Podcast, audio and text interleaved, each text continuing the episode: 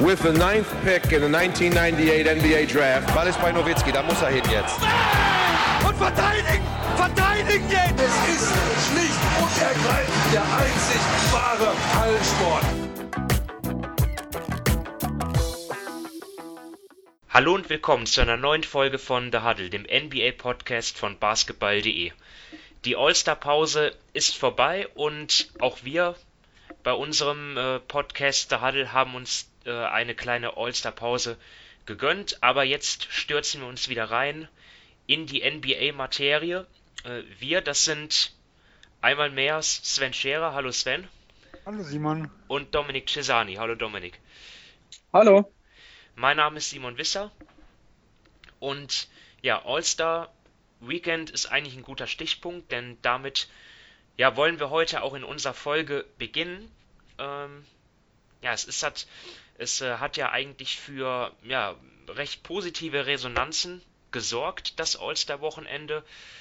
Beginnt mit dem Freitag mit der ähm, mit, mit, dem, mit den Spielen der Erst- und Zweitjahresprofis, was äh, schon sehr unterhaltsam war. Die, die Rising Stars Challenge am Samstag, ja, ähm, gab es dann die ja, gewohnten, die bekannten Wettbewerbe mit der Skills Challenge, die Bam Adebayo von den Miami Heat für sich entschieden hat. Dann der, ja, wirklich hochkarätig besetzte Dreier-Contest, wo sich Buddy Hield dann im Finale gegen Devin Booker und Davis Bertans durchgesetzt hat. Und dann der Slam Dunk Contest, ähm, ja, wo Derrick Jones Jr. von den Miami Heat erfolgreich war. Ähm, ja, was war auch ja eine ziemlich zum einen auch wirklich ein, ein starker Wettbewerb. Also ich habe ich hab mir den Dunk Contest angeschaut. Also ich kann mich an keinen besseren erinnern eigentlich, jetzt mal ausgenommen natürlich von dem Duell von Zach Levine und Aaron Gordon vor ein paar Jahren, aber es war, haben wirklich alle vier, ähm, also Jones Jr., Dwight Howard, Aaron Gordon und auch ähm, Pat Connaughton haben dort wirklich starke Dunks gezeigt. Und ja, allerdings hat es auch ein bisschen für Kontroversen gesorgt, weil Aaron Gordon ja eigentlich eigentlich ja, einen sehr starken Dank gezeigt hat am Ende, wo er halt über Taco Fall, der wie groß ist, 2,25 oder so. Äh, genau, 7,5, das ist so 2,5, 2,26. Ja, wo er über ihn drüber gedankt hat und dann halt ja nicht die 50 Punkte bekommen, also von den fünf Jury-Mitgliedern halt nicht die 50 Punkte bekommen hat, sondern nur 47 drei von ihnen haben halt nur die neun verteilt. Dwayne Wade, Scotty Pippen und der Schauspieler Chadwick Boseman haben halt nur die neun verteilt und ja, das hat dann. Da waren halt viele nicht mit einverstanden und ähm, ja, da hat vor allem Dwayne Wade in den sozialen Medien auch sein Fett wegbekommen und ja, für Aaron Gordon natürlich bitter. Er hat jetzt wirklich zwei der besten Dunks aller Zeiten gezeigt und hat halt trotzdem auch im zweiten Anlauf den Titel nicht geholt, was halt schon äh, ein bisschen schade war ähm, für ihn. Und ja, am Sonntag folgte dann noch das All-Star-Game, was halt Team LeBron gegen Team Janis mit 157 zu 155 für sich entschieden hat.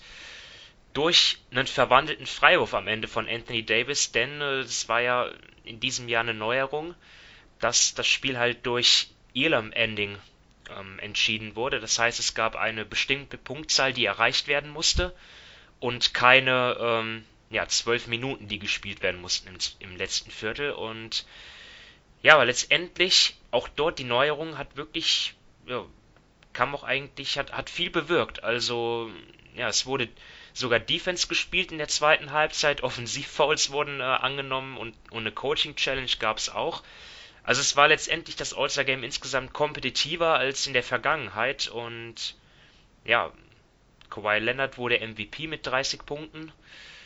Ja, so hat, hat vielleicht auch ein bisschen gezeigt, dass ähm, es gab ja vorher Kritik an, an der Änderung des Formats, dass die Regeländerung alles verkomplizieren würde. Aber es hat dann doch irgendwie ähm, bewiesen, dass man vielleicht erstmal abwarten sollte ähm, auf das Spiel, bevor man dort ja, sich über die Regeländerung beschwert, weil es hat ja wirklich einiges dann doch zum Positiven verändert. Und natürlich kann man jetzt darüber streiten, ob es jetzt gut ist, dass ein Spiel dann durch einen verwandelten Freiwurf endet. Ähm, Pascal Siakam hat sich ja da zum Beispiel kritisch geäußert, aber ja, letztendlich ja, wurden wir dort doch ziemlich gut unterhalten. Ähm, das war jetzt ein ziemlich langer Monolog von mir. Ähm, Dominik, willst du noch vielleicht irgendwie Eindrücke von dir hinzufügen? Ja, ähm, ich würde mal sagen, eben der Dunking Contest, da war wahrscheinlich mit dem falschen Sieger. Ähm, ja, Aaron Gordon wurde da meiner Meinung, nach, meiner Meinung nach schon zum zweiten Mal beschießen. Ähm, ja, sie haben ja auch irgendwie gesagt, man hätte, man hätte sich darauf geeinigt, dass es unentschieden ausgeht, was für mich auch Schwachsinn ist. Und dann stellt sich Derek Jones Jr. hin und sagt eben bei dem letzten Dank, ja, Aaron Gordon hätte da ja nicht wirklich richtig über Taco Fall gedacht. Ich meine, der Kerl, wie Sven sagte, dass 225, 226 soll das ein Witz sein. Also ich weiß nicht, was man da noch besser machen könnte. Ähm, bei der Skills Competition fand ich ein bisschen witzig. Ähm, die mussten ja zuerst da mit dem Ball durch quasi den Slalom dribbeln und dann in so ein Loch passen. Und komischerweise konnten das die Big Men viel, viel besser als die Guards. Und da hatten sich ja nachher eben schlussendlich die, die großen Spieler durchgesetzt. Bam Adebayo hat da die Dreier reingeworfen, als ob er das jeden Tag macht. Das war ziemlich witzig. Und ja, ähm, das All-Star-Game insgesamt war wirklich mal sehenswert, äh, gerade im Vergleich zu den letzten Jahren. Die Spieler haben sich angestrengt, weil es eben auch diesmal um Geld und um einen guten Zweck ging. Ähm, komisch war nur, wie Harden hätte das Spiel eigentlich entscheiden können. Da war nach einem Pass, glaube ich, von da war, ich weiß es gar nicht mehr, nach einem Out-of-Bounds-Pass ähm, stand er alleine vor dem Korb hätte nur den Layup reinmachen müssen und hat den aufs Mal, äh, er hat den dann irgendwie rausgepasst von einem Dreier, der komplett zu war. Also da hat Harden irgendwie das Spiel verzögert. Dass das Spiel durch einen Freiwurf ähm, entschieden wird, ja, gefällt vielleicht nicht allen, aber ich habe nur gelesen, das kommt ziemlich oft bei diesem Format irgendwie vor. Also ist jetzt nicht, dass das zum ersten Mal passiert und insgesamt hat da die NBA durch, oder gerade Chris Paul, der hat ja das damals vorgeschlagen, ähm, einen guten Job gemacht. Ja, also Sven, wie siehst du das? Also, ähm, weiß nicht, du, hast, du hast äh, im, im, im Vorlauf hast du schon gesagt, dass du dich mehr mit dem Samstag, äh, dass du mehr vom Samstag gesehen hast. Ähm. Ja, also wirklich vom All-Star-Game habe ich Samstag gesehen und die anderen Sachen nur in der Zusammenfassung, was ich schon seit Jahren eigentlich so tue. Ja. Ähm, aber gut, das Ende hat man natürlich trotzdem mitbekommen. Ähm, ich selber fand es jetzt nicht so schlimm, dass ein Freiwurf die Sache beendet hat. Vor allem dadurch, dass es halt der zweite war und dann doch nochmal auf Messerschneide stand, ähm, war es jetzt nicht ganz so in Anführungsstrichen lahm, wie wenn es jetzt der erste gewesen wäre, wo er noch einen zweiten Versuch hatte. Und da muss man halt mal ehrlich sein, wenn man versucht, äh, ein, sagen wir mal, halbwegs realistisches Spiel, was das All-Star-Game in den letzten Jahren ja eigentlich nie war und der Freitag, so wie ich das mitbekommen habe, äh, auch nicht, weil da durften die ja teilweise auf einen freien Korb danken und keinen hat es mehr am Schluss interessiert. Und wenn ich halt wirklich so ein richtiges Spiel haben will, ja, wie oft sehen wir, dass in den letzten Minuten die Freiwürfe nur mal das Spiel entscheiden, weil ein, ein Team liegt hinten, äh, es wird dann irgendwo gefault. Also es ist halt nun mal schon realistisch. Und ähm, im Endeffekt das Einzige, was man wirklich an, an Lösungen hätte, hatte ich mal gehört, ist, dass man halt sagt am Schluss, es gibt keinen Freiwurf, dafür ziehen wir dem Team, das gefault hat, einfach einen Punkt ab. Also, dass man halt wirklich hingeht, der Punktestand muss am Schluss derselbe sein, den man erreicht. Und wenn wirklich ein Team fault, damit das bestraft wird, kriegt das halt ein weniger. Das wäre nochmal eine Möglichkeit. Aber will man jetzt beim ersten Mal, wenn man so ein neues Format macht, was, wo man es am Anfang, wo es vorgestellt wurde, erstmal schon eh sehr, sehr kompliziert klang, äh, will man da noch noch hier und da noch mal irgendwo was reinbauen, wo das Ganze erstmal optisch noch komplizierter wird. Ich glaube, das sind halt Dinge, die muss man sich mal überlegen, wenn man das Format auf Dauer aufrechterhalten will. Und man muss natürlich auch mal schauen, ob das auf Dauer dann so funktioniert, also ob das wirklich jedes Jahr ähm, so ist oder ob es halt einfach war, weil es was Neues war, vielleicht auch mit der gesamten Kobe Bryant-Geschichte im Hintergrund, dass so ein bisschen Emotionen da waren. Also was jetzt genau dazu geführt hat und ob nur das Format dafür ausschlaggebend war. Ja, das wird sich dann ja vielleicht nächstes Jahr zeigen, wenn man das Format beibehalten sollte. Das weiß ich jetzt nicht ganz genau. Ähm, ja, aber du hast schon angesprochen, natürlich dann das Wochenende in Chicago dort auch ähm, ja im Zeichen von Kobe Bryant und insgesamt ja es gab ja auch viele Show-Acts dann natürlich auch noch, ähm, die, was ich mir jetzt nicht alles angeschaut habe, ich habe das auch nicht ganz äh, verfolgt, aber, aber Damien Lillard ist ja zum Beispiel aufgetreten dort, ähm, hat dort performt, obwohl er ja verletzt war und deswegen auch an den Wettbewerben und den, dem All-Star Game, also dem Dreier-Contest, da, dafür war er eingeladen und an dem All-Star Game dann nicht teilgenommen hat. Aber ähm, ja, so insgesamt gelungenes Wochenende, glaube ich, ähm, für die NBA und ja, damit können wir uns dann ja jetzt dem Endspurt widmen in der Regular Season und wir starten noch mit einem kleinen Rückblick jetzt erstmal, was, was, was davor passiert ist, aber natürlich dann auch,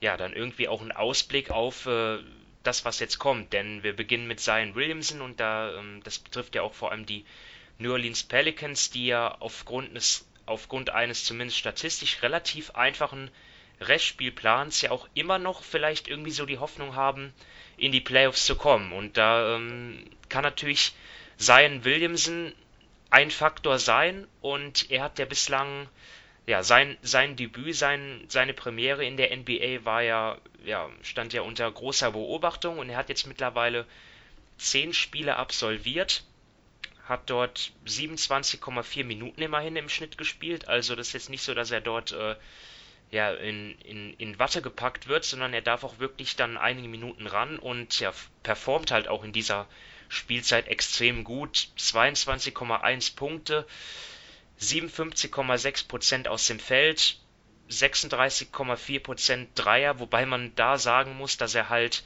nach dem ersten Spiel gegen San Antonio, wo er vier Dreier getroffen hat, danach eigentlich kaum noch welche genommen hat und auch keinen mehr getroffen hat. Also und generell auch keinen Sprungwurf, glaube ich. Also ähm, ja, der Wurf sieht auch nicht so gut aus. Also er beschränkt sich dort einfach auf auf Layups und Dunks und ähm, ja, ist aber trotzdem dadurch nicht aufzuhalten. 7,5 Rebounds, ähm, davon 3,5 Offensiv-Rebounds pro Spiel, was ähm, ja die meisten sind unter allen Spielern, die weniger als 30 Minuten pro Spiel ähm, abreißen. Also das ist schon, schon Wahnsinn, was er dort auch am offensiven Brett leistet, fängt viele eigene Fehlwürfe.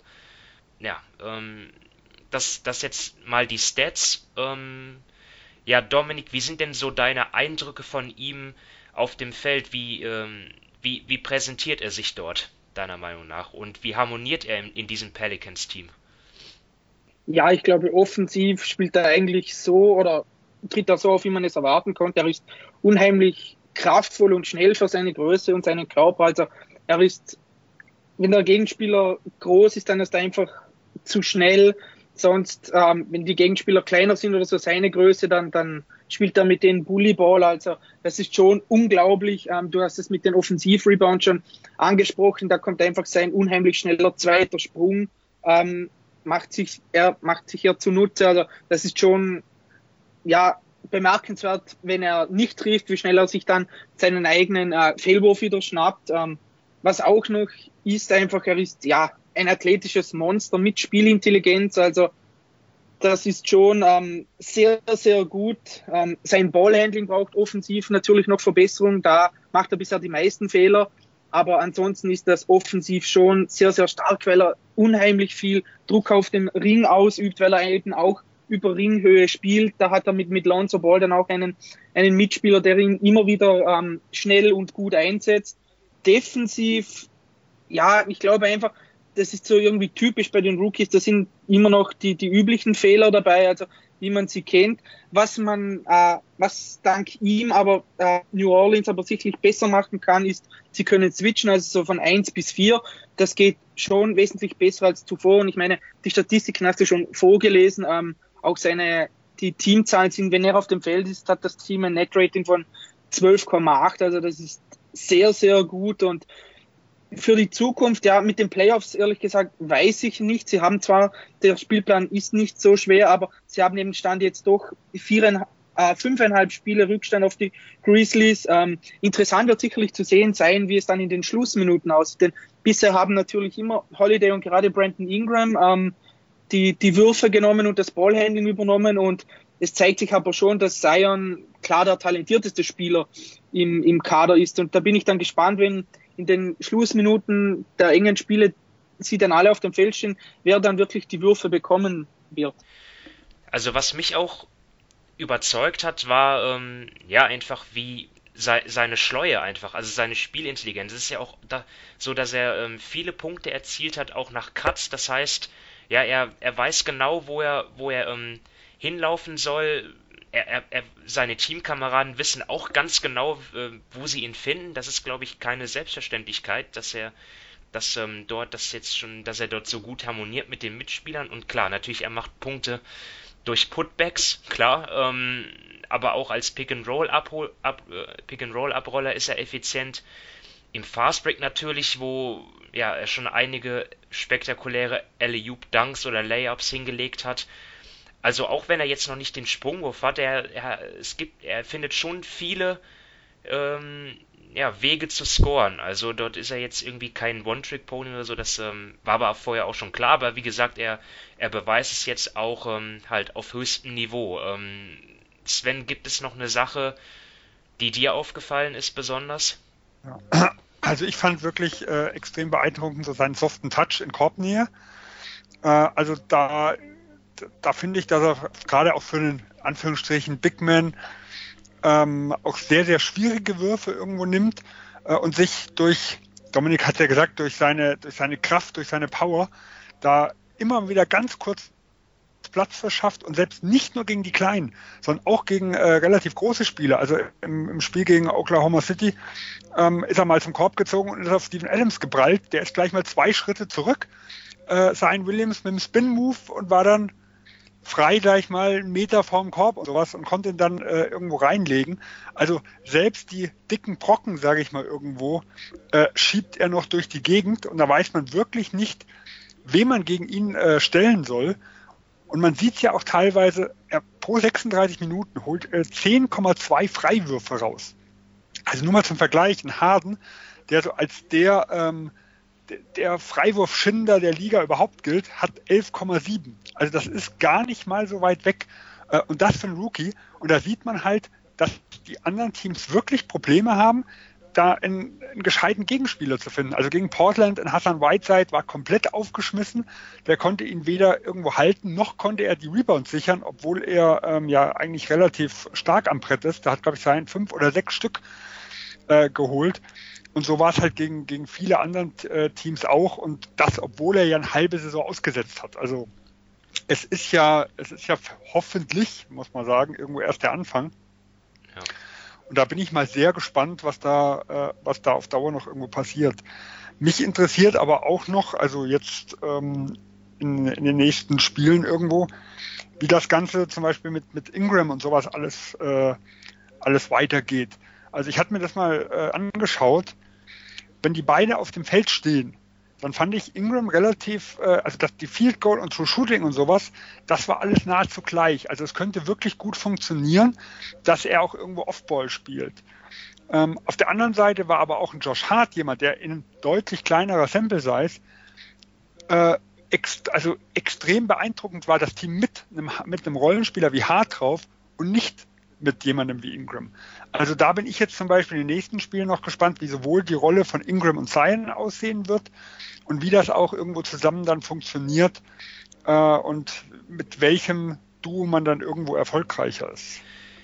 Ja, auf, auf die ähm, auf das Duo äh, Zion und Ingram wäre ich auch noch eingegangen. Ich wollte noch kurz abschließen. Ähm, ja, also das das, ähm, was du gesagt hast, Sven, auch dass das, das ja nur der Anfang war. Man hat es ja schon gesehen in den letzten beiden Spielen, wo er dann ähm, ja seine Career heißt dann nochmal deutlich verbessert hat, wo er dann erst 31 gemacht, aufgelegt hat gegen, gegen Portland und dann 32 gegen OKC. Und ja, er braucht ja auch, er, er braucht ja auch gar nicht viele äh, Würfe, um so viel aufzulegen, weil er halt auch einfach bislang in jedem Spiel über 50% getroffen hat. Ähm, ja, das ist Wobei, er, er, ich glaube nicht gegen Milwaukee. Das wollte ich sagen, das war die also, Ausnahme. Also, ähm, genau, in, in, genau, da hat er seine Limitationen ja aufgezeigt, dass er wirklich halt noch sehr einseitig offensiv irgendwo ist. Und wenn wirklich ein Top-Team in der Mitte da ist, dann hatte er zumindest in dem einen Spiel, das ist natürlich noch ganz, ganz schwierig zu projizieren, äh, doch schon immense Schwierigkeiten. Ja, da, da, da wollte ich auch drauf hinaus. Also, dass er wirklich in jedem Spiel ja zum Teil sogar 75, 80 Prozent getroffen hat, nur halt nicht gegen die Bucks und ja, wir haben schon über die Bucks gesprochen. Das ist halt das Team, was die Zone am besten beschützt in der Liga und dort hatte er halt dann Probleme, nur 5 von 19 halt getroffen. Das war auch das Spiel, wo er dann nachdem gegen die Spurs auch die meisten Dreier versucht hat, nämlich drei Stück und ja, aber keinen getroffen hat. Das heißt, dort ähm, ja, haben, in die, haben ihn die Bucks wirklich dazu gezwungen, dann halt auch Sprungwürfe zu nehmen und das äh, funktioniert bei Seien halt noch nicht jedes Mal. Ähm, und jetzt kommen wir halt nochmal zu Ingram und da wollte ich halt dich, Dominik, nochmal mit reinnehmen, weil du ja auch ähm, ja wirklich ähm, Ingram sehr schätzt, um es mal zu ein bisschen zu untertreiben, vielleicht sogar. Ähm, er ist, über ihn haben wir ja auch gesprochen, ne?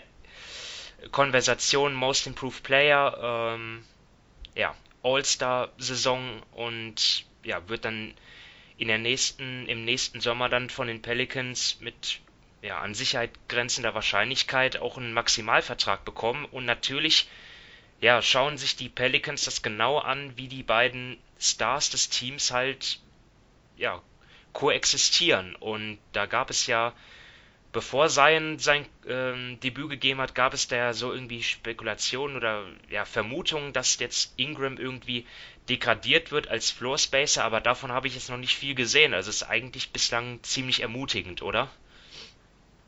Ja, also eben, das ist ja so ein bisschen der Punkt. Ähm, Zion bringt noch nicht das Ballhandling mit, um da wirklich ähm, mit dem Ball in der Hand ähm, alles zu machen. Also da ist Ingram derzeit sicherlich noch besser und hilft dem Team weiter, aber man darf natürlich nicht vergessen, ähm, Zion wird erst im Juli irgendwie 20, also der ist noch so, so jung und der wird da garantiert besser werden und das wird über kurz oder lang sicherlich die Frage sein, ähm, wie die beiden miteinander spielen können. Ähm, der Vorteil ist sicherlich auch, dass Ingram einfach dieses Jahr den Dreier enorm gut trifft, also wirklich mit, mit 40 Prozent. Ähm, da bietet er einfach ein, ja, ein gewisses Spacing, das Zion auch benötigt. Sven hat das mit Josh Hart auch schon angesprochen, das ist auch ein valider Punkt. Also ich denke, ähm, die Pelicans werden ihm im Sommer den großen Vertrag anbieten. Wenn die Pelicans es nicht machen, dann wird es ein anderes Team machen. Ähm, davon bin ich überzeugt. Ähm, eben wie der Fit ähm, langfristig aussieht, das wird sicherlich spannend zu sehen sein. Denn über kurz oder lang wird Zion ähm, die dominierende Figur des Teams sein. Also daran besteht für mich ähm, gar kein Zweifel. Und dann muss man sehen, wie Ingram weiter dazu passt. Also da müssen die Pelicans sicherlich noch die eine oder andere Frage beantworten, aber es ist ja immerhin besser, solche Probleme zu haben, als wenn man irgendwie im Keller steht mit 15 Siegen und keine guten Spieler hat. Ja, machen wir uns nicht vor, also sie sollten auch definitiv einen Maximalvertrag geben, egal wie jetzt der Rest der Saison ist. Und äh, wir können ja vielleicht davon ausgehen, dass ein Sein in den nächsten zwei, drei Jahren nicht deutlich äh, über 35 Minuten spielt. Also es gibt ja auch noch die Möglichkeit, äh, das ein bisschen zu staggern. Äh, und für die reguläre Saison ist das ja auch ein, ist das ja auch ein gutes Mittel, Schwierig wird das ja meistens dann in den Playoffs, wenn die Minuten hochgehen. Aber das ist vermutlich ein Problem, was noch zwei, drei Jahre, also auf dem höchsten Niveau, weil der, achter, siebter Platz äh, ist das ist ja noch nicht das höchste Niveau. Aber wenn es dann wirklich mal äh, um die Conference Finals oder Finals oder sowas gehen sollte, das ist ja noch ein bisschen weit weg, wenn das überhaupt passiert. Also man hat ja noch einiges an Zeit, um das herauszufinden. Ja, ich glaube, dann sind wir mit dem Thema fertig oder will einer von euch noch was ergänzen? Habe ich nur richtig verstanden? Also ihr glaubt beide nicht daran, dass die Pelicans Memphis noch holen? Ähm, ich glaube es nicht, nee. Auch nicht, ja, ich, ich, ich meine, es ist schwierig, oder? Sie haben jetzt fünfeinhalb Spiele Rückstand. Klar, Memphis hat laut Tankerton den schwersten Spielplan, New Orleans den leichtesten. Also das sind schon enorme Gegensätze, aber es ist ja nicht nur, ich meine, Portland ist ja da noch dabei, San Antonio darf man nicht abschreiben, oder? Also es ist ja nicht nur, sind ja nicht nur die Pelicans, die da quasi mit Memphis um den letzten Platz ähm, fighten und ja, ich würde auch eher mal gegen sie und für das Feld tippen. Ja, also ist auch gut möglich. Ich glaube auch schon, dass es eng wird. Weil du hast ja gesagt. Ja, eng äh, wird es sicher, ja. Gerade wenn, wenn ich mir Memphis Spielplan angeguckt habe, da stehen ja auch teilweise immer so die gegen die sechs schlechtesten Teams, die sie noch spielen. Und da stehen bei den sechs schlechtesten zweimal Sacramento und einmal New Orleans drin. Also im Endeffekt New Orleans gehört schon zu den sechs schlechtesten Teams, auf die Memphis noch treffen muss. Also das ist schon nochmal ein hartes Stück. Äh, und fünfeinhalb aufholen finde ich extrem schwierig. Äh, aber wenn man einfach mal wirklich die Spielpläne und sowas vergleicht, dann glaube ich, es könnte wirklich eng werden bis zum Ende. Ja, also ich würde jetzt auch nicht auf New Orleans tippen oder in der Hinsicht, aber ich glaube, wir können uns, also ich hoffe zumindest, dass wir uns auf ein enges Rennen bis zum Ende äh, freuen können. Ja, also ich wette nicht, aber wenn ich, wenn ich ähm, mein Geld wetten müsste, dann würde ich es auf, auf, äh, auf Portland setzen. Weil, ähm, ja, ich auch einfach an Damian Lillard glaube und der wird ja jetzt auch nicht mehr so viele Spiele verpassen. Und ja, deswegen sehe ich die Blazers mit ihrer Erfahrung, sehe ich dort schon vorne. Ähm, ich traue diesem dem Braten bei, bei den Grizzlies noch nicht, obwohl sie natürlich extrem viel Spaß machen beim Zusehen. Ja, ähm, die Pelicans mit Zion jetzt auch, aber Portland, ja, das wäre jetzt so mein, mein Tipp für Platz 8 am Ende. Ähm, ja, wenn es das ähm, zu den Pelicans ist, dann setzen wir die Reise fort in die andere Conference nach Indiana. Und die haben ja wirklich die Saison mal wieder ohne Victor Oladipo ja sich glänzend geschlagen, ähm, haben, sind dort in dem fünfköpfigen äh, Verfolgerfeld äh, hinter den Bucks ähm, haben sie sich festgesetzt, aber jetzt zuletzt mit der Rückkehr des eigentlich besten Spielers lief es auf einmal nicht mehr. Also seit der Rückkehr von Victor Oladipo sind die Pacers bei, stehen bei 2 zu 5. Also nur zwei von sieben Spielen gewonnen und ja, Oladipo selber, auch wenn ihm ein Game Winner gelungen ist, selber bislang noch nicht äh, zurechtgefunden, trifft nur 33% aus dem Feld und knapp 25% von, von hinter der Dreierlinie. In 25 Minuten liegt er 11,1 Punkte, 3 Assists und 2 Rebounds auf. Das ist jetzt auch noch nicht so ja, so richtig stark. Ja, und irgendwie in der Offense hakt vor allem. Also das sieht man auch an, an, den, an seinem Offensivrating, dass ja mehr als 10 Punkte pro 100 Ballbesitze unter dem ist, wenn er halt nicht auf dem Feld ist. Also da haben auch die, die Pacers mit ihm auf dem Court ein Net-Rating von minus 10,2. Also das ist schon irgendwie Zahlen, die alarmierend sind. Ähm, ja, worin begründest du das, Sven? Ja, also ähm, erstmal reine Statistik, wenn jemand ein 88er Offensivrating hat äh, und eine Usage von 26, äh, was immerhin der zwar der schwächste Wert seit er bei den Pacers ist, aber der, höchste Wert, äh, wenn man also der höchste Wert von allen anderen Jahren, also wenn man jetzt die Orlando und OKC mit reinnimmt, dann kann das nicht effektiv sein. Also das, das funktioniert einfach rein statistisch nicht ähm, weil dafür hat er viel zu viel momentan Ballbesitze und äh, holt viel zu wenig dabei raus. Rein optisch fand ich ihn eigentlich, also er, er sieht deutlich äh, explosiver aus, wie jetzt zum Beispiel Hayward letztes Jahr, als er zurückgekommen ist. Ähm, und trotzdem ist es so, also er scheut auch schon, also das sieht man so ein bisschen die Gemeinsamkeit, er scheut schon ein bisschen den Kontakt. Äh, also er geht nicht so wie die Dampfwalte zum Brett, wie es vor zwei Jahren noch war. Also letztes Jahr muss man ja sagen, muss man es ja auch mit Vorsicht genießen, seine Zahlen, weil er war ja auch angeschlagen. Ja, äh, bevor er dann komplett ausgefallen ist, die, die restliche Saison, ähm, hatte er ja auch seine Bewegchen, die er dazu geführt haben. Aber vor zwei Jahren, äh, da ist er halt wirklich extrem aggressiv gewesen. Das sieht man jetzt weniger, also verlässt sich viel mehr auf seinen Jumpshot und der funktioniert halt noch nicht. Äh, und, und er macht natürlich, also wenn jetzt ein, ein Spieler, der wie er halt nicht wirklich ein Schütze ist. Also er war ja vor zwei Jahren, war das ja ein bisschen ein positiver Ausreißer, muss man ja auch dazu sagen. Ähm, also wenn jemand, der an sich ja auch nicht als Schütze gilt, sondern der als sehr balldominanter, der die Verteidigung auseinandernehmen kann, wenn der einfach so nicht funktioniert und einfach deutlich schwächer ist, dann ist das erfahrungsgemäß, und zwar bei, bei allen Teams irgendwo, ein immenses Hindernis. Und ähm, das Indianer-System hat sich aus meiner Sicht, muss sich erstmal komplett verändern. Also der, der Mittelpunkt war irgendwo ein Sabonis vorher, äh, der schon deutlich weniger Anteile hat, jetzt wo ein Oladipo mitspielt. Ja, und Malcolm Brogdon hat, hat er auch stark gespielt. Ne? Genau, Genau, der muss man sagen, ist natürlich auch am, äh, immer wieder verletzt gewesen und ist bei weitem nicht mehr so stark wie am Anfang des Jahres.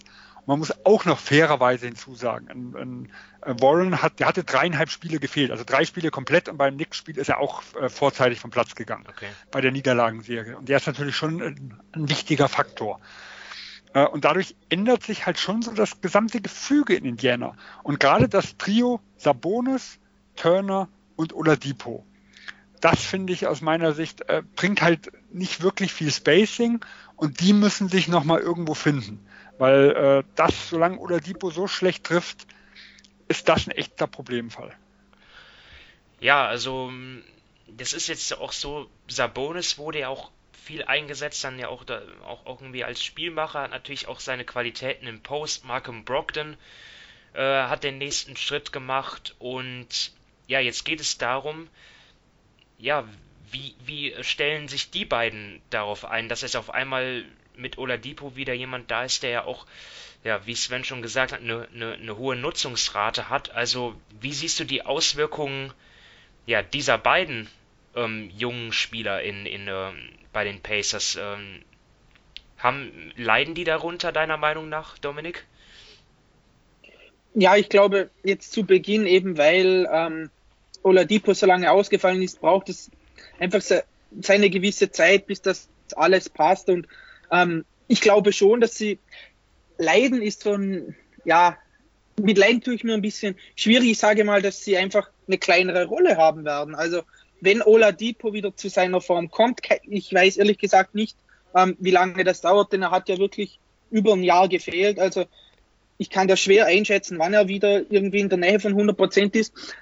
Wenn das dann mal der Fall ist, dann wird er natürlich, ähm, ja, oder sollte er zumindest die größte Rolle einnehmen, wie er das ähm, vorher auch schon gemacht hat. Und dann gibt es im Normalfall einfach weniger ähm, Würfe und Touches für Sabonis und gerade auch für Brocken. Also das ist so für mich so ein bisschen, ja, irgendwie die, die logische Folge. Ähm, bei Brocken sehe ich da nicht so das riesige Problem, denn er hat es ja eigentlich auch letzte, letztes Jahr schon ähm, bei Milwaukee gezeigt. Da war er ja auch nicht, nicht wirklich balldominant und so weiter und hat da sehr, sehr gut gespielt. Er, äh, kann ja auch Offball spielen. Also bei ihm sehe ich da nicht das große Problem. Da bin ich wirklich gespannt, wie die beiden ähm, funktionieren. Bei Sabonis, ja gut, da muss man einfach ähm, sehen. Er ist ja, ich weiß nicht, ob er jetzt so mega ähm, abhängig von, von äh, Oladipo ist, aber er wird natürlich einfach weniger, weniger Bälle, weniger Würfe ähm, sehen im Normalfall und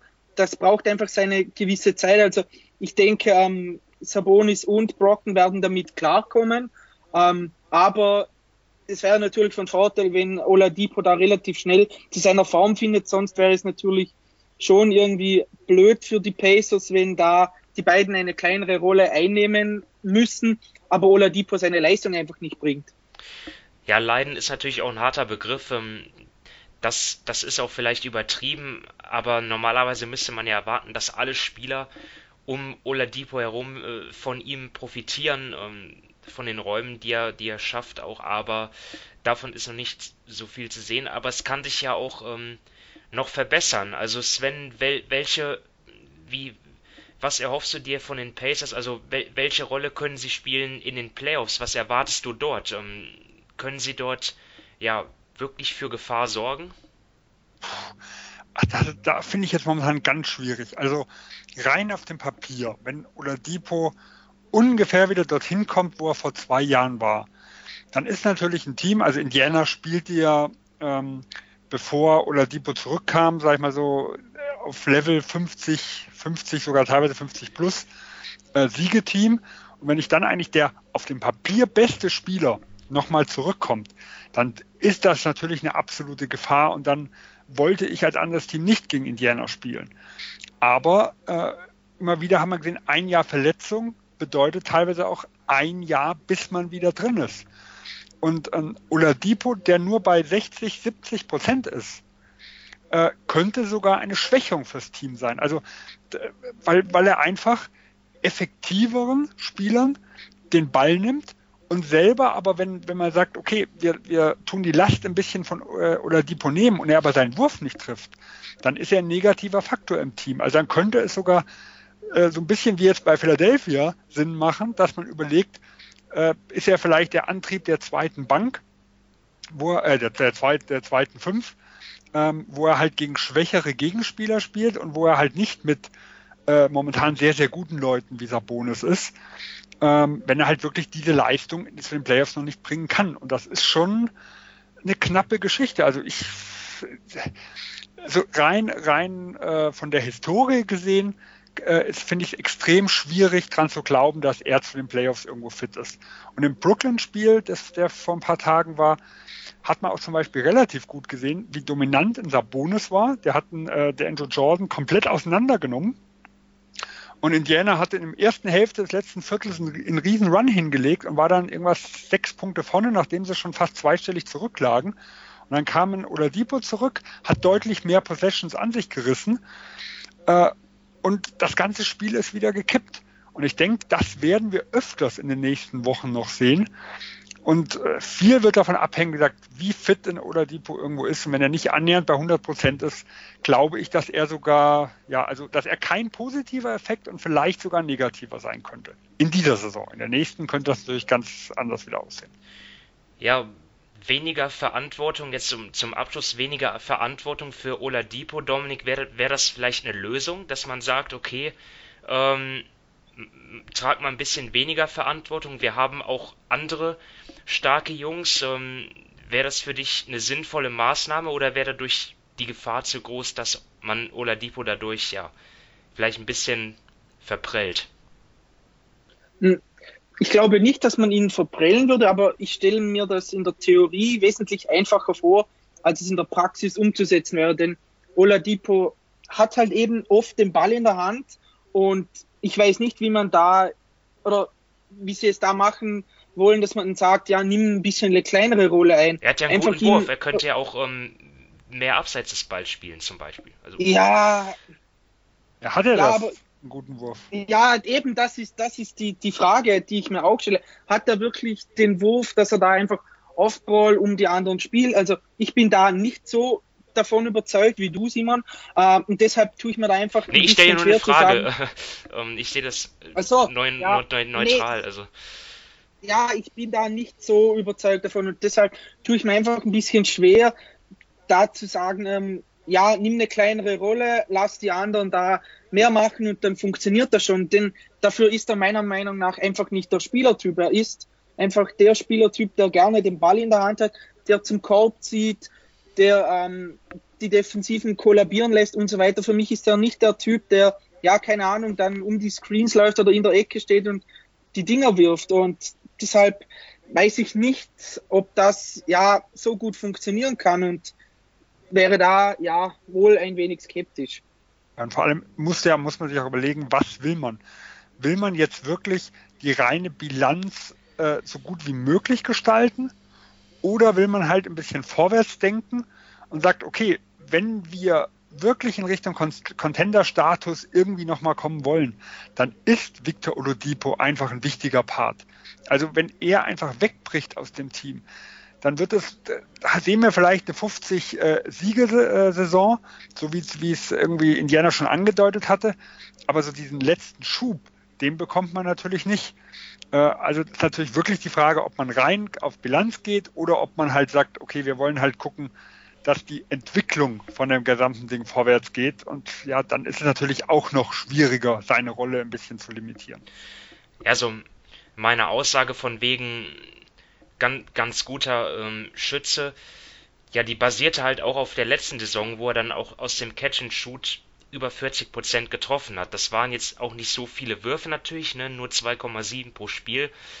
Aber das ist ja schon mal, ähm, ja, wo man sagt, okay, er hat über ein Jahr, hat, hat er gezeigt, dass er es drauf hat. Ne? Ähm, auch wenn das nur 36 Spiele waren, also vielleicht, ja, nicht so großes Sample Size, klar, aber ähm, ja, ich, ich würde es ich würde vielleicht mal zumindest in Erwägung ziehen, wenn man halt auch mit Bronkton dann noch einen anderen starken Ballhändler hat. Aber ihr habt natürlich auch völlig recht, dass äh, das eigentlich nicht Oladipos Spiel ist und man eigentlich der, die, die Stärken des besten Spielers ja dann auch dann irgendwie ähm, nutzen will. Ne? Aber ja, und wie gesagt, wie ich vorher mal angesprochen habe, die Schwierigkeit ist halt, wenn er so ein bisschen wackelig im Wurf ist. Und dann habe ich noch einen Sabonis und dann habe ich noch einen Turner, der zwar dieses Jahr schon zugelegt hat, was den Dreier und so angeht, aber ich würde ihn jetzt nicht als elitären Schützen äh, irgendwo bezeichnen. Dann haben wir halt drei Fragezeichen. äh, im Team. Und das sehe ich halt dann schon irgendwo in der heutigen Liga ein bisschen problematisch, was so das, die gesamte Spacing-Komponente angeht. Also wenn er jetzt äh, wirklich der, wenn, wenn um ihn herum, ich sag mal so ein Houston äh, Russell Westbrook Geschichte, also wenn um ihn herum an sich viel Spacing wäre, dann wäre das Ganze natürlich auch ein bisschen einfacher, wie jetzt beim Kader von Indiana. Ja, also ich bin da schon, ich werde das auf jeden Fall aufmerksam beobachten, weil ich das schon eine interessante Konstellation auch finde. Also die Pacers bekommen dort ihren in der Theorie besten Spieler zurück, der natürlich lange verletzt war, schon klar, und ähm, ja, spielen auf einmal deutlich schlechteren Basketball. Ähm, ja, bin ich schon gespannt, wie sich das dann entwickelt. Ähm, ja, wie sich das dann auch für die Pacers auswirkt, dann im Rennen um den Heimvorteil, der schon zumindest für die Pacers, glaube ich, schon wichtig wäre, um in der ersten Runde dann, um, um die überstehen zu können. Ne? Ähm, ja, dann widmen wir uns jetzt dem Team, das sich um Heimvorteile und solche Dinge überhaupt keine Sorgen und Gedanken machen muss, denn da, es geht jetzt um die Milwaukee Bucks, die ja oben an der Spitze der Eastern Conference und auch ja, bilanzmäßig an der Spitze der Liga thronen. Da gibt es ganz andere Diskussionen und eine davon ähm, will ich jetzt mal gerne anstoßen, weil das auch ein Thema war in Paris, ähm, wie ich mitbekommen habe, weil dort ja auch ähm, die Besitzer der beiden Teams waren in Paris, die dort gespielt haben, nämlich Michael Jordan von den Hornets und halt Mark Lasry von den Bucks. Und ja, die beiden haben dann ein bisschen, bisschen gefrotzelt, ja, also dass Lasry, ja, MJ dann halt gesagt hat, ja, sie wollen auf jeden Fall ähm, den, den Rekord, die Bilanz von den, von den Bulls damals mit Michael Jordan aus der Saison 95, 96 wollen sie auf jeden Fall ähm, ja, angreifen. 72 Siege haben die Bulls damals äh, geholt. Und ja, die Bucks jetzt auch zuletzt innerhalb kürzester Zeit schon zweimal verloren, deswegen 72 Siege wäre vielleicht ein bisschen hochgegriffen, aber ja, sind vielleicht 70 Siege drin? Darüber wollen wir jetzt debattieren, denn das ist ja auch irgendwie so eine Marke, über die wird im Moment kaum gesprochen, was vielleicht auch daran liegt, dass in den letzten Jahren ja uns allen eingetrichtert wurde, dass es ja, dass ja nur die Playoffs zählen und die Regular Season zumindest für die Top-Teams nicht so wichtig sei. Ähm, Load Management hat Einzug gehalten.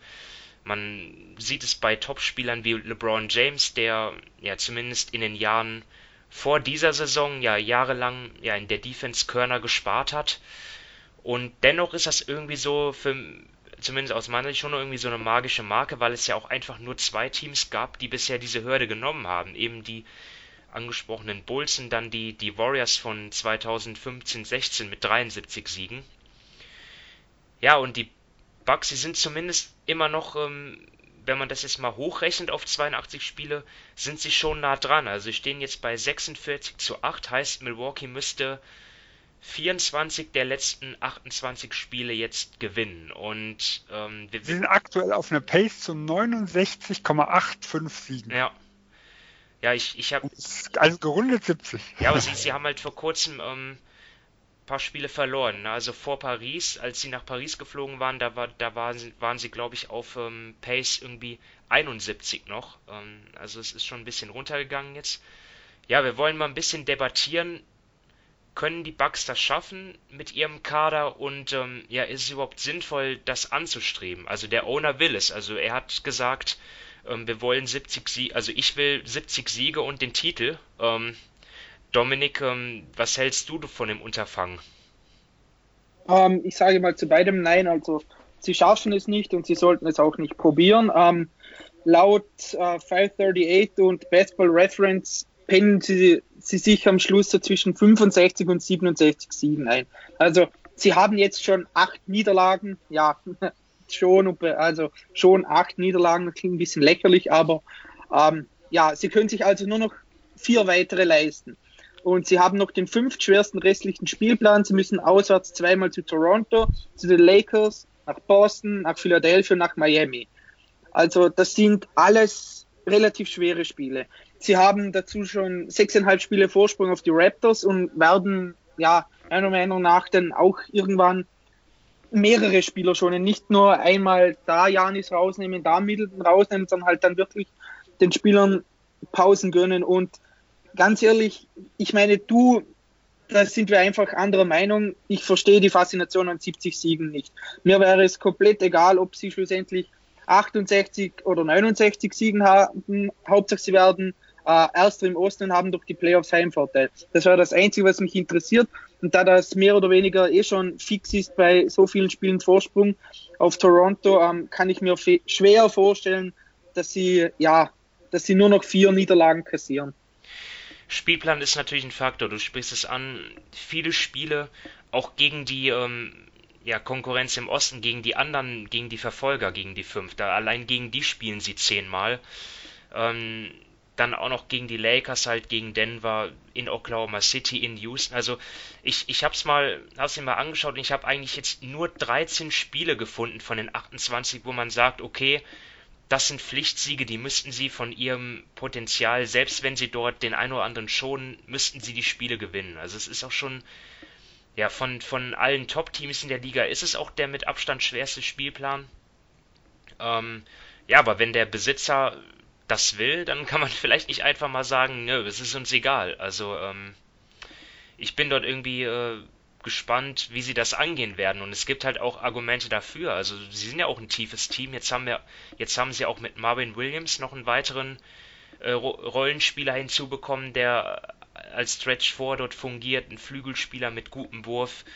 Und sie gewinnen ja auch Spiele sogar ohne Janis. Also, wie zuletzt gegen Sacramento, da war er ja, ähm, hatte er gefehlt ähm, wegen der Geburt sein, seines Kinds. Ähm, ja, sie haben eine Top-Defensive, ein eingespieltes Team, wo jeder Spieler auch seine Rolle kennt und die halt dann auch, auch ausfüllt und dann halt auch ein Personal von Roster-Spot 1 bis 15, das halt zur Spielweise passt und ähm, ich würde das jetzt noch nicht so ohne weiteres abhaken.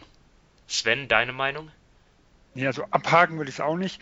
Der Spielplan, so wie Dominik es ja vorher schon angerissen hat, mit den fünf schwersten, mit den vielen schweren Spielen, äh, die sie gegen Top-Teams noch haben, spricht dagegen. Ich habe vielleicht auch nochmal äh, ähm, ein Negativ, also äh, Negativbeispiel, was, was auch gegen die 70 Siege äh, spricht. Es sind noch vier Back-to-Backs äh, und die okay. nächsten drei Back-to-Backs sind zweites Spiel in Toronto, in Miami, in Denver. Also das sind drei Teams, das ist alles noch bis, ähm, bis zum 9. März, also wo alle anderen Teams noch voll äh, im Kampf um die jeweiligen Platzierungen sein werden. Also der Spielplan ist absolut knüppelhart. Äh, trotz allem würde ich die Bugs nicht abschreiben, was das angeht. Denn eins muss man ja sagen, äh, ich habe kein Problem mit, wenn sie auf die 70 Siege gehen oder es versuchen zu machen, solange sie es und wie sie es momentan machen, nicht erzwingen. Denn sie erzwingen es nicht. Giannis ist der einzige Spieler, der über 30 Minuten spielt und das mit 30,9. Sie haben, glaube ich, keinen in den Top 18 bei Minu äh, Top 80 ja. bei Minuten pro Spiel. Genau. Also Middleton, Bledsoe, Lopez, die einzigen drei, die noch über 25 Minuten sind. Jetzt kommt ein Marvin Williams nochmal mit hinzu, der die Tiefe nochmal ein bisschen erhöht. Äh, und sie haben ja auch einige Spiele zum Beispiel ohne Giannis dann irgendwo schon gemacht. Also wenn die einfach so ihren Stiefel weiterspielen und sagen, okay, jemand ist angeschlagen, wir lassen ihn raus in der Hinsicht. Wenn sie das so machen und damit in diese, in, in, in, sag mal, in diese Distanz irgendwo kommen, habe ich damit überhaupt keine Probleme. Und gerade ganz am Ende vom Jahr, da kann man ja auch damit, also da kann es ja auch sein, wenn sie mal jemand schon, dass das andere Team das auch macht. Ja. Weil da ist das eine Team vielleicht schon nicht mehr in den Playoffs oder das nächste hat vielleicht auch seine Wehwehchen, mehr Wehwehchen vielleicht wie die Bucks, weil die Bucks haben das gesamte Jahr schon Load Management, um es mal so zu sagen, äh, betrieben. Blowout Management. Ja, so kann man es auch nennen, genau. Äh, also von dem her, ähm, so das, also das, wie man gehaushaltet hat über das gesamte Jahr, das ist natürlich ein ganz klarer Grund, weshalb sie die 70 eigentlich auch angehen könnten ohne das Ganze, äh, sag ich mal, zu erzwingen. Und deswegen würde ich es auch noch nicht komplett ausschließen. Also ich hätte jetzt auch so, mein Tipp wäre jetzt so in Richtung 68 vielleicht. Aber gut, 68 äh, plus ein, zwei Spiele kann je nachdem, was irgendwo bei anderen Teams oder bei einem selber äh, passiert, kann sich immer mal ändern. Und deswegen glaube ich, es wird bis kurz vor Schluss schon noch eine relativ enge Angelegenheit.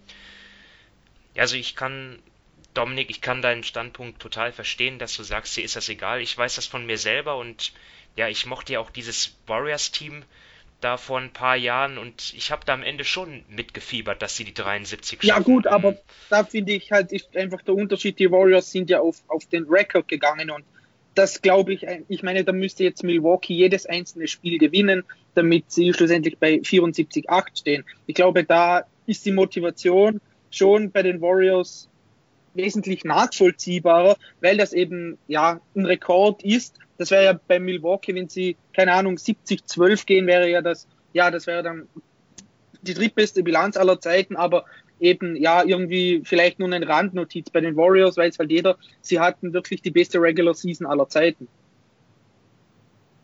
Ja, ich weiß es nicht. Also für die, für die Bucks scheint es jetzt, also den Aussagen zufolge schon eine Bedeutung zu haben, ist ja auch ein Team aus einem kleinen Markt. Vielleicht ist es dann schon etwas, worauf man stolz wäre, dann ja, die drittbeste Bilanz aller Zeiten zu haben. Ich weiß es nicht. Wir werden es wir werden's ja sehen. Äh, die Bucks werden uns ja zeigen, ähm, wie ernst sie es nehmen. Ne? Ähm, ich, ich sag jetzt mal so, ja, aufgrund des schweren Spielplans, auch aufgrund der schweren Auswärtsspiele, würde ich jetzt auch sagen, sie schaffen es nicht. Also Sven, ich schließe mich, schließ mich dir einfach mal so an. So 68 Siege finde ich schon realistisch.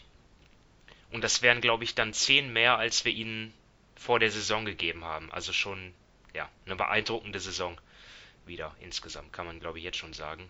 Also wenn sie es denn schaffen, ne? kann natürlich sein, dass sie die ganzen schweren Spiele verlieren und dann irgendwie nur 60 kriegen, aber da glaube ich jetzt erstmal auch nicht dran. Das ist so extrem. Wieso musst du jetzt eigentlich verraten, dass wir unter 60 getippt haben? Das haben die doch alle schon wieder vergessen. Und du stellst es hier so an den Pranger, ja? Ja. Vielen Dank dazu. Wir machen halt auch, wir machen da auch Fehler. Dazu können wir doch stehen, oder ja, nicht? Ja, ja. Alles gut. Ja, ähm. Hatte ich schon wieder verdrängt. Gut. ja. Ja. Dann beobachten wir das einfach und widmen uns dem nächsten Part und das sind das ist das Thema Buyouts. Ne? Wir hatten ja die letzte Folge dann abgeschlossen mit den Trades und gesagt, dass wir uns dann demnächst auch mit den Buyouts beschäftigen werden, weil das ja auch die letzte Möglichkeit ist, dann auch für die Top-Teams natürlich vor allem, ähm, die um den Titel mitspielen, sich dann halt zu verstärken. Und das ist jetzt auch schon geschehen. Wir haben schon über Marvin Williams gesprochen, der ähm, ja, sich mit den Charlotte Hornets auf eine Vertragsauflösung geeinigt hat und jetzt bei den Bucks angeheuert hat. Ebenfalls bei den Hornets rausgekauft ist Michael Kidd Gilchrist, der ist jetzt bei den Dallas Mavericks aktiv. Demare Carroll und Jeff Green haben mit ihren Teams sich auf eine Vertragsauflösung geeinigt, sind jetzt beide nach Houston gegangen. Jeff Green aber jetzt glaube ich noch, noch nicht bis zur Saisonende unterschrieben, ne, sondern jetzt erstmal so ein Probevertrag. Zehn Tage. Ähm, ja, und, und Carroll aber glaube ich auf jeden Fall dann ähm, auf jeden Fall bis Saisonende und jetzt die neueste Meldung halt von ähm, ja vom vom Dienstag halt, dass Reggie Jackson ja nicht mehr bei den Pistons ist und jetzt wahrscheinlich zu den Clippers geht und das ähm, ist, hat natürlich dann auch auf Auswirkungen auf den Kampf im Westen, wenn man jetzt noch dazu nimmt, dass Darren Collison sich halt dafür entschieden hat, in dieser Saison nicht zurückzukehren, sondern halt, ja, Basketballrentner bleibt. Und das ist natürlich irgendwie schon ein Schlag für die Lakers, die schon auch spekuliert haben, dass er halt, ja, das Team dann verstärken wird. Ne? Deswegen haben sie wahrscheinlich dann auch keinen Trade mehr gemacht. Ja, ähm, lasst, lasst uns doch einfach jetzt bei Jackson Collison bleiben. Und ähm, Dominik, du siehst es dann natürlich als Lakers-Fan ja, es sind, sind natürlich Buyout-Spieler. Das sind ja selten welche, die jetzt irgendwie so den absoluten Unterschied machen. Aber wenn jetzt der eine halt nicht zu den Lakers geht und der andere bei den Clippers anheuert, ist dann auf jeden Fall, ja, nichts Positives, ne? Ja, ich glaube, Collison tut wesentlich mehr weh als Reggie Jackson. Also auf Reggie Jackson war ich jetzt ehrlich gesagt auch nicht so mega scharf. Also bei Collison, ja, da ist es halt einfach, da spekulierte man wahrscheinlich schon, dass er wieder zurückkommt. Das ist jetzt schlussendlich nicht passiert. Ist halt auch blöd, dass er das erst bekannt gegeben hat, als die Trading Deadline schon ähm, vorüber war. Ähm, es war, es wäre auch sonst schwer geworden, irgendwie was zu traden, denn die Lakers hätten ja eh nicht so viel gehabt und da hätte man dann auch wieder zwei, drei Spieler zusammenpacken müssen. Also da haben sich andere Teams wesentlich einfacher getan, weil sie mehr Assets hatten, gerade auch vom Gehaltsgefüge her. Jetzt muss man halt sehen, was noch um ist. Ähm, bei Jackson, ja, die Clippers haben sich halt einfach noch einen weiteren Ballhändler und noch weitere Tiefe für den Backcourt äh, geholt. Er könnte Scoring bringen, aber ist eben halt auch so ein Spieler, der, der gerne den Ball in seinen Händen hat, auch wenn er meiner Meinung nach bei Detroit Off-Ball ähm, Fortschritte gemacht hat. Ähm, er hat jetzt dieses Jahr bisher auch nur 14 Spiele absolviert. Ähm, ja, ist eigentlich wie, wie bei allen Buyout-Kandidaten. Entweder haben sie ihren Teams nichts mehr gebracht oder waren lange verletzt. Also wie du schon gesagt hast, das sind selten Spieler, die, die irgendwie den Unterschied machen. Aber so für die Tiefe wird er sicherlich ähm, den Clippers nicht schaden. Ähm, defensiv wird es wahrscheinlich interessant, gerade auch, ähm, falls er mal mit Lou Williams auf, auf dem Feld steht. Ähm, und wie ähm, Doc Rivers ähm, generell dann mit den ganzen ähm, Spielern umgeht. Also eben, sie haben ja, sie haben ja einen guten Kader, ähm, aber mit Leonard George, Lou Williams, Jackson, Harold Morris und Shamet haben sie halt eben doch eine, eine, Reihe von Spielern, die die Minuten sehen wollen, die gerne auch werfen wollen. Also da muss schon Doc Rivers das gut aufteilen. Ich glaube, das wird er hinbekommen. Einen großen Unterschied wird er nicht machen, aber in der Regular Season jetzt dafür die für die letzten, was sind es noch, ja, knapp 30 Spiele wird er dem Team sicherlich ein paar Minuten geben und da die anderen entlasten. Also als ich von der Meldung gelesen habe, Jackson zu den Clippers, habe ich, also mein erster Gedanke, und dann hat sich auch nicht so viel geändert bislang, ist eigentlich, dass er, ja, also ich habe mich auch die Frage, habe mir auch die Frage gestellt, ähm, ja, wenn, wenn er jetzt dann in den Playoffs, wird er dort überhaupt Minuten sehen und da habe ich eigentlich gedacht, ja, nee, also da, da sehe ich jetzt eigentlich keine Minuten für ihn. Hab mir gedacht, er ist vielleicht dann so, so eine Art Versicherung vielleicht, ja, Patrick Beverley äh, fällt ja auch das ein oder andere Mal aus, auch in dieser Saison. Auch andere Spieler bei den Clippers haben so ihre Wehwehchen und ähm, ja, er ist für mich eher so dann vielleicht irgendwie so ein so ein Ersatz, falls dann irgendwie eine, eine Verletzung kommt auf den kleinen Positionen. Ähm, Stimmst du mir zu, Sven, oder sehe ich das total falsch? Ich hatte dieselben Gedanken, äh, als dass Jackson jetzt eine sinnvolle Verpflichtung für die restlichen Spiele sind, weil man muss ja auch sagen, neben Beverly, der ja auch ähm, recht verletzungsanfällig ist, haben wir einen Leonard, der einige Spiele aussitzt, einen Paul George, der schon viel gefehlt hat. Äh, also da ist einfach ja ein äh, ein Spielmacher, also einer, der quasi so die anderen ein bisschen einsetzen kann, nochmal zusätzlich sicher hilfreich. Ich denke aber in den Playoffs wird auch viel mehr also Richtung der Flügelspieler rausgehen. Also da wird Leonard viel mehr Verantwortung übernehmen, da wird ein George mehr den Ball haben. Das, da ist es generell nicht so, dass so äh, dass ein Spielertyp wie ein Reggie Jackson große Anteile in solch einem Team haben wird. Deswegen denke ich eher so die Versicherung der nächsten Wochen dafür ist er ganz nützlich und in Playoffs kann man halt nur hoffen, dass alle fit sind und dass man ihn ja nicht braucht. Aber okay. größter Vorteil ist, dass halt ein anderes Team ihn nicht bekommt, die vielleicht ein bisschen dünner sind. Also wie, wie Dominik die Lakers gesagt hat, ich denke, da könnte, da wäre es zum Beispiel schon spannend gewesen, ob er besser ist wie Rondo. Ja gut, jeder ist besser als Rondo. Also. nee, aber, Damit aber, haben, wir, haben wir die Frage ja, geklärt, wo er, wo er besser aufgehoben wäre. Ja. ja, aber es ist halt auch einfach so, ich, bei Jackson war es ja, das haben ja Mark Stein und Woj auch gleich geschrieben, als da die Gerüchte über den Bayern aufkamen, dass er zu den Clippers geht, eben weil er auch mit Paul George so gut befreundet ist. Also ich habe mir da bei ihm auch keine wirklichen Hoffnungen gemacht und deshalb, ja. Du hoffst, du hoffst auf den Waiters, gell? Oder auf J.R. Smith ja, wie gesagt, jeder ist besser als Rondo, also von dem her.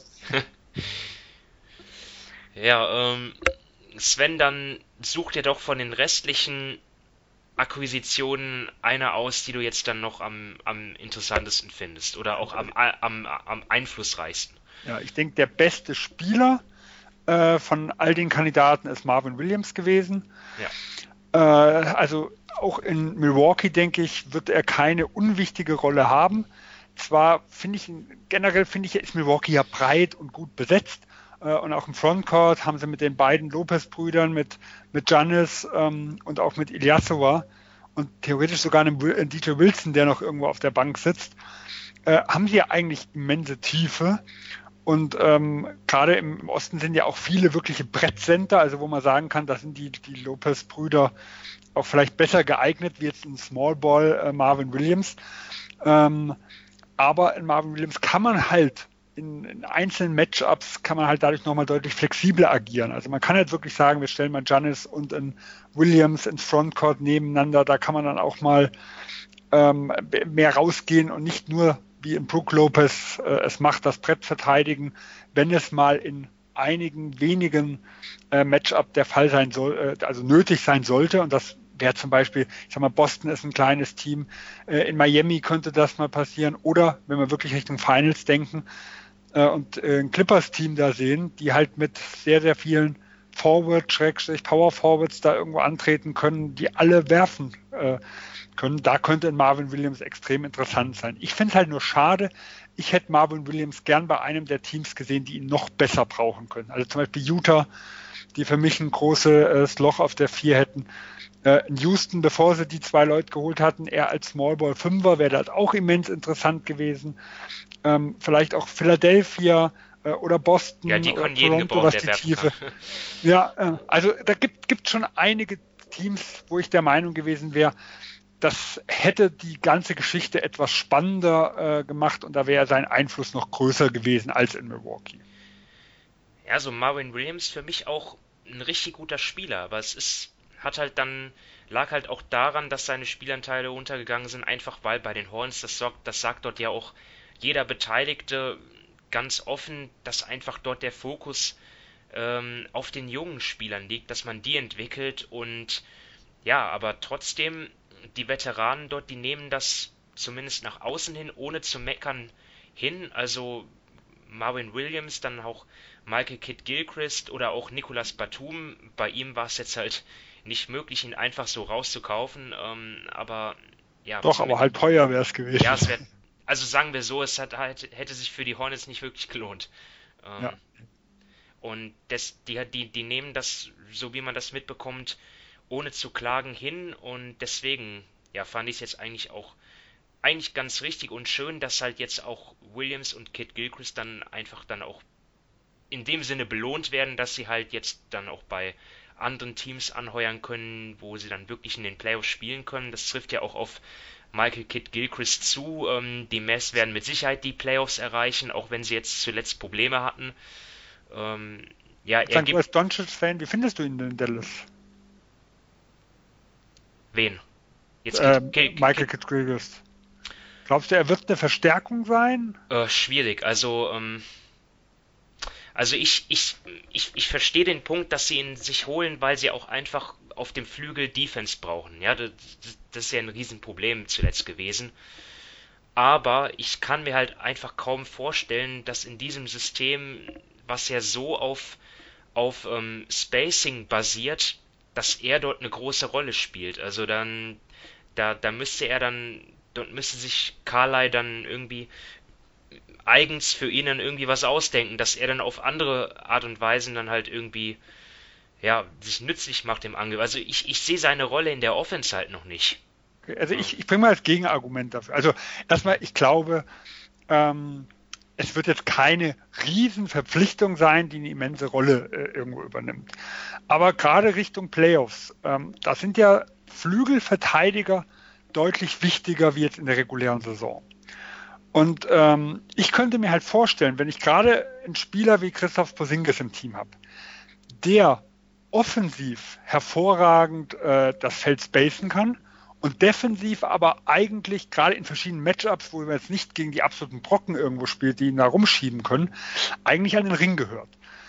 Dass sie, dass sie so ein bisschen die Rolle spielen können, wie, wie Michael Carter Williams letztes Jahr in Charlotte gemacht hat. Also offensiv ein Small Ball Fünfer, der aber defensiv die Rolle mit, mit Porzingis tauscht und defensiv quasi so ein bisschen, also der, der Brettcenter, also der, der, der Screen stellt und abrollt, der halt einfach nur Richtung Brett irgendwo geht und wo halt ein Porzingis draußen steht und das Spacing irgendwo bringt. Weil da haben sie ja zum Beispiel jemanden wie ein ähm, Willie Colley Stein, der auch nicht werfen kann, ähm, der aber auch defensiv auch eher, sagen wir mal, so einen Part übernimmt, den Christoph Porzingis auch übernehmen kann. Also wenn du halt wirklich kleine Dreier-Vierer-Kombinationen beim Gegner irgendwo hast, also kleine Forwards, dass du halt da Stein austauschen kannst und stattdessen Michael Kidd-Gilchrist rein und dann halt die defensivere Variante Richtung Flügel schiebst. Das ist so das, wo ich mir vorstellen könnte, in, in, in verschiedenen Matchups irgendwo, aber jetzt nicht, äh, dass wir das dauerhaft sehen.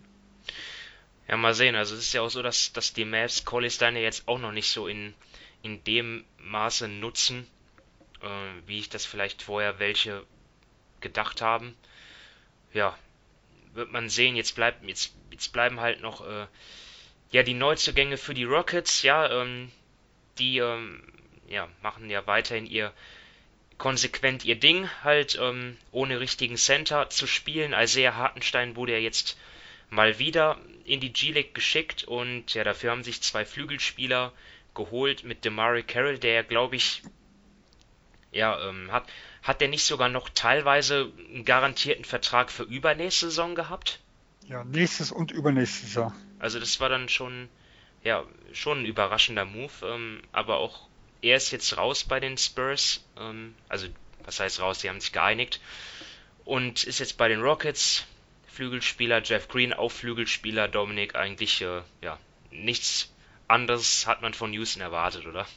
Dass sich solche nein, Spieler holen. Die, nein, die machen, die ziehen 100% ihr Ding durch. Also, ähm, ja, die beiden werden jetzt auch keine Bäume ausreißen, aber sind halt, ja, wieder Flügelspieler, die so ein bisschen, ja, was bieten können. Ich glaube, für, für Spieler nach Houston zu kommen, ja, die Rolle wird nicht schwierig sein für sie offensiv, in der Ecke stehen und die Dreier reinhauen, wenn sie mal den Ball bekommen. Ähm, da gibt es sicherlich Teams, wo komplexere Spielsysteme haben. Also ja, wenn sie es da jetzt dieses Jahr nicht packen, dann sieht das dann schon relativ äh, übel aus. Aber eben, sie waren jetzt dieses Jahr, Jeff Green war bei Utah kein Faktor, Mario Carroll bei den Spurs nicht. Also ich würde auch da nicht viel erwarten. Eben Jeff Green, das haben wir eh schon angesprochen, hat nur einen 10-Tages-Vertrag. Also ja, ihr Wurf wird im Endeffekt entscheiden, ob sie etwas helfen können oder nicht. Gerade auch eben wieder Richtung Entlastung, Regular Season, damit die Leute, die dann in den Playoffs die ganzen Minuten abreißen, doch ja gewisse Pausen einfach bekommen.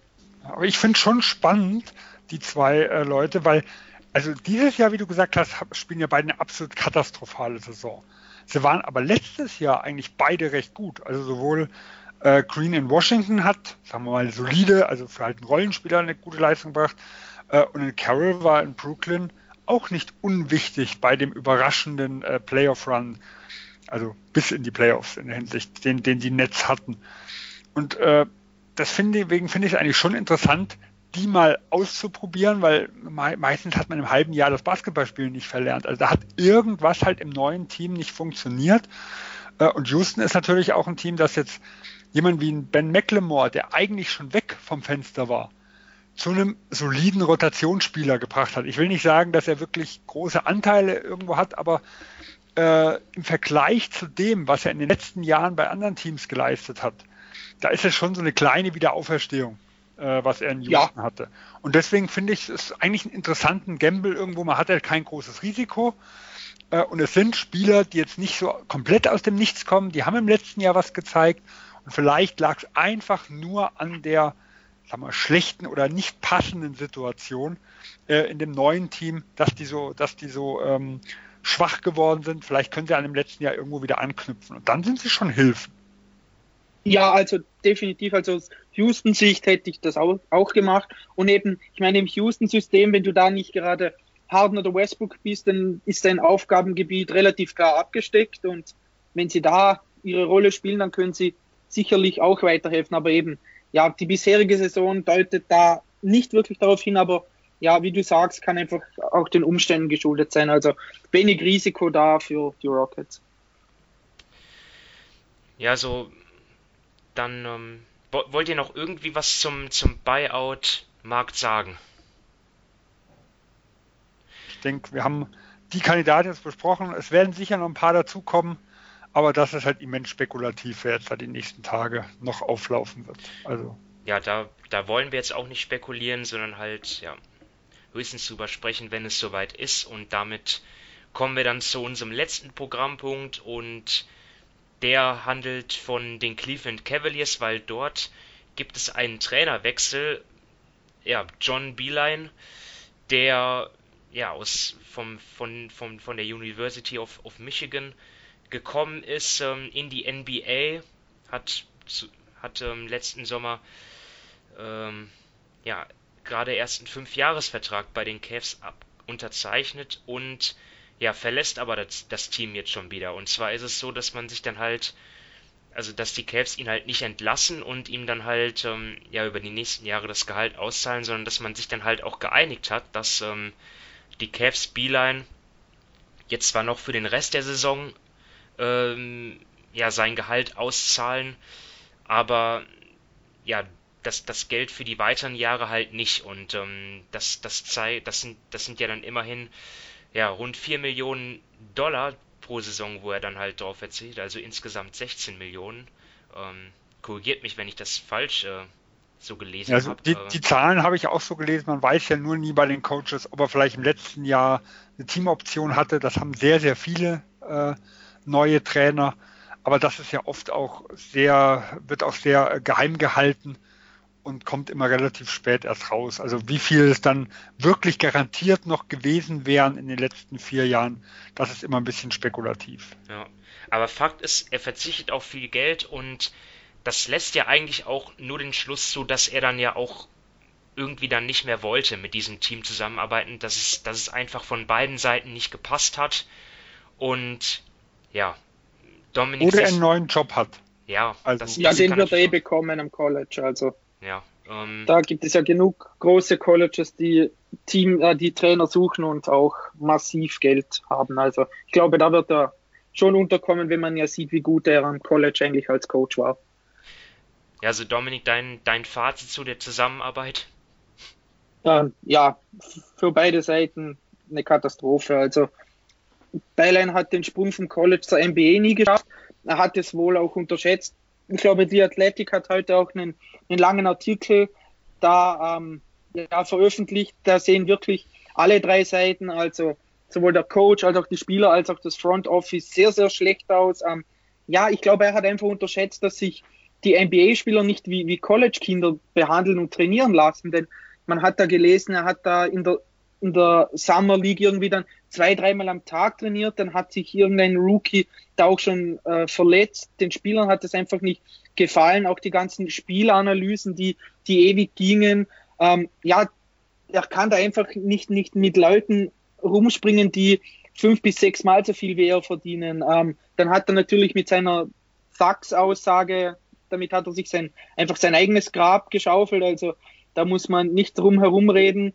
Und ja, was man eben, was man da so gelesen hat, das hat eigentlich von, von Anfang an nicht gepasst und deshalb, ja, finde ich es irgendwie auch, auch interessant, dass der, der jetzt übernimmt, nämlich Bickerstaff, ähm, da war ja schon öfters mal Feuerwehrmann und er hat irgendwie von den Cavs auch nicht äh, umsonst einen sehr, sehr hoch dotierten Vertrag als Assistant Coach bekommen. Also die Cavs haben das damals mit David Blatt und Tyron Lue schon genau gleich gemacht. Da haben sie Tyron Lue auch sehr, sehr viel Geld bezahlt, um Assistant Coach zu werden. Jetzt bei Bickerstaff ist es genau das Gleiche. Und ja, irgendwie kann man da sagen, dass sie das vielleicht schon so ein bisschen vorausgeahnt haben, dass das nicht klappen könnte.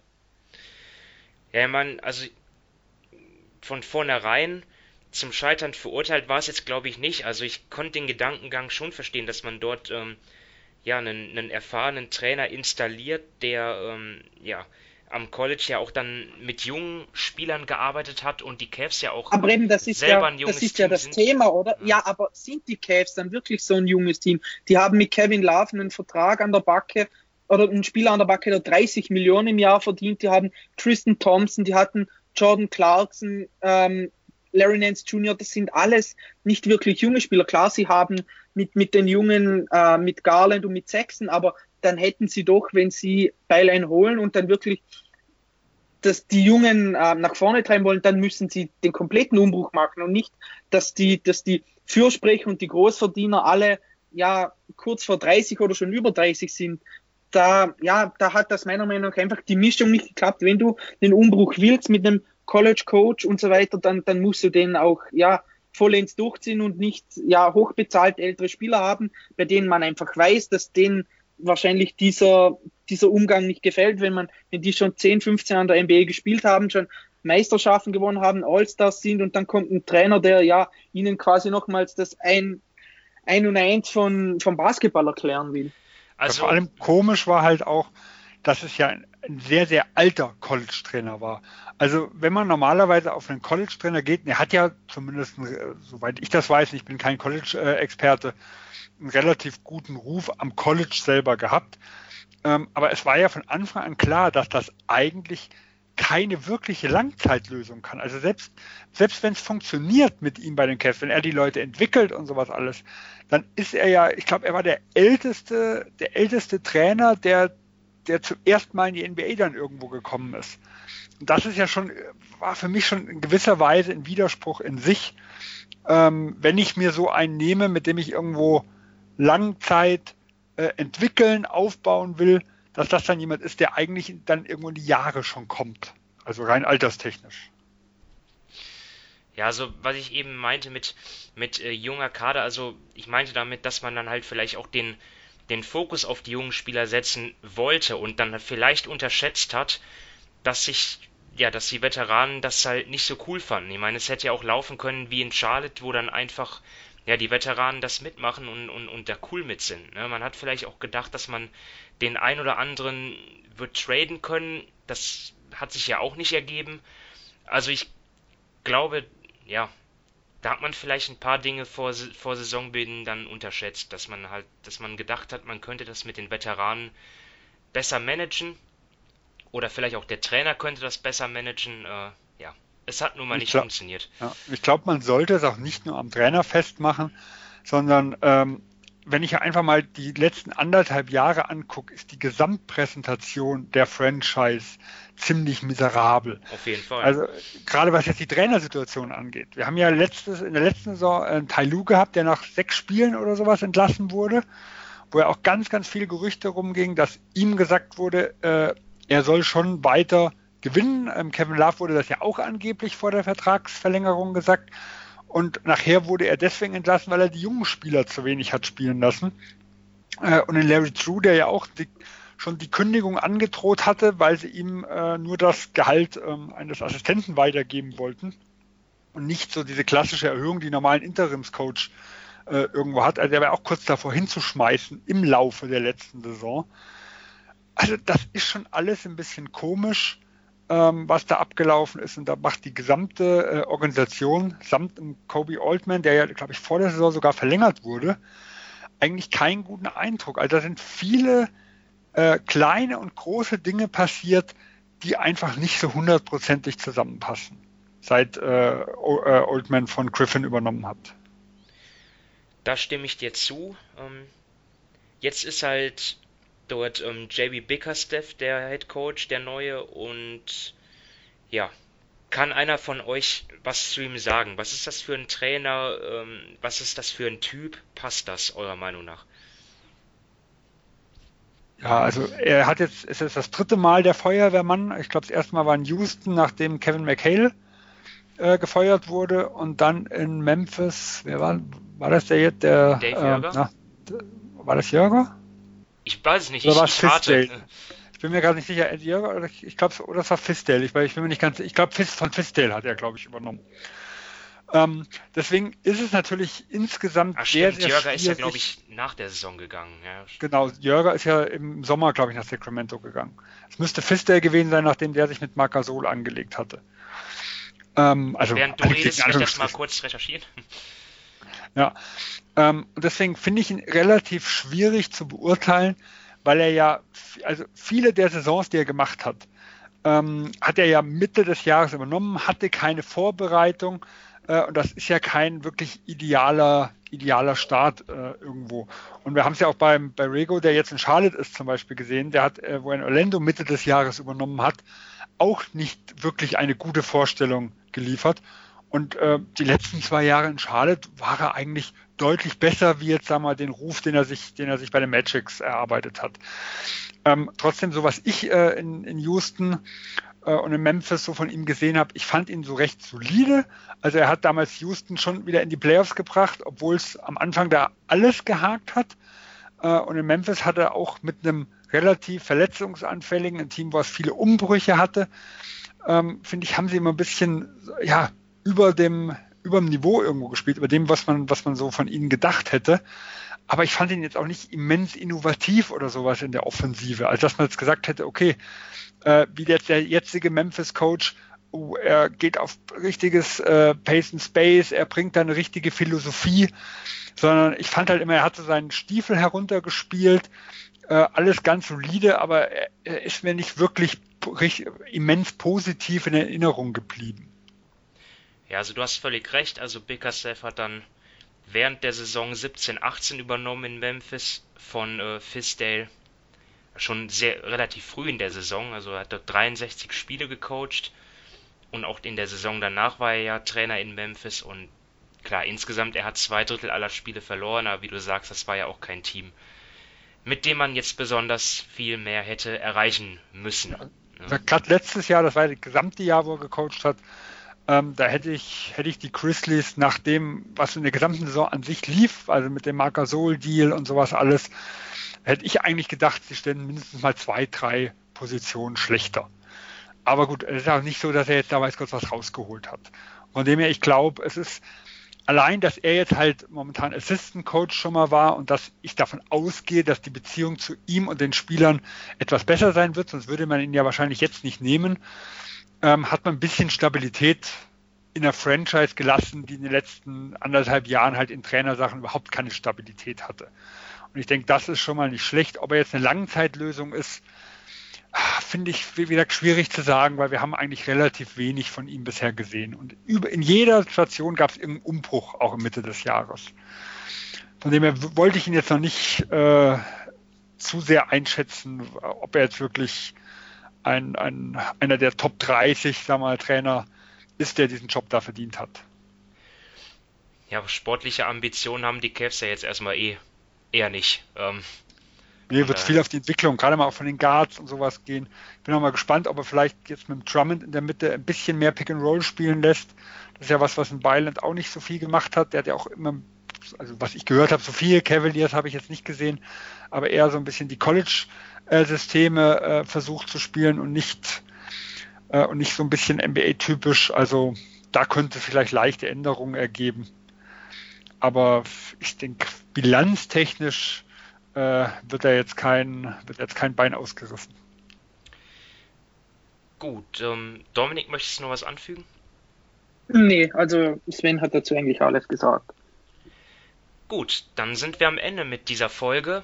Äh, ja, wir freuen uns also, dass es jetzt auch ähm, wieder weitergeht mit der NBA. Ich hoffe, die Pause hat allen Spielern gut getan und ja, dass wir dann jetzt einen heißen Endspurt erleben werden, um ja, bei den Top-Teams geht es dann ja um, um, um, um, das, um das Ranking in den Playoffs, um, um das Seeding und für viele andere Teams geht es dann halt darum, die Playoffs zu erreichen und für manche geht es dann halt um eine möglichst äh, ja, hohe Wahrscheinlichkeit auf einen guten Draftpick. Ähm, also sind wir gespannt, wie es weitergeht. Ähm, danke an, an Dominik und Sven, an euch beide. Danke auch wieder fürs Zuhören.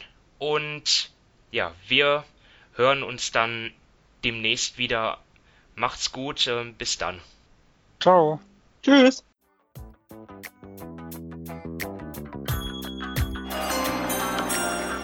With the ninth pick in the 1998 NBA Draft. Ball ist bei Nowitzki, da muss er hin jetzt. Und verteidigen! Verteidigen jetzt! Es ist schlicht und ergreifend der einzig wahre Hallensport.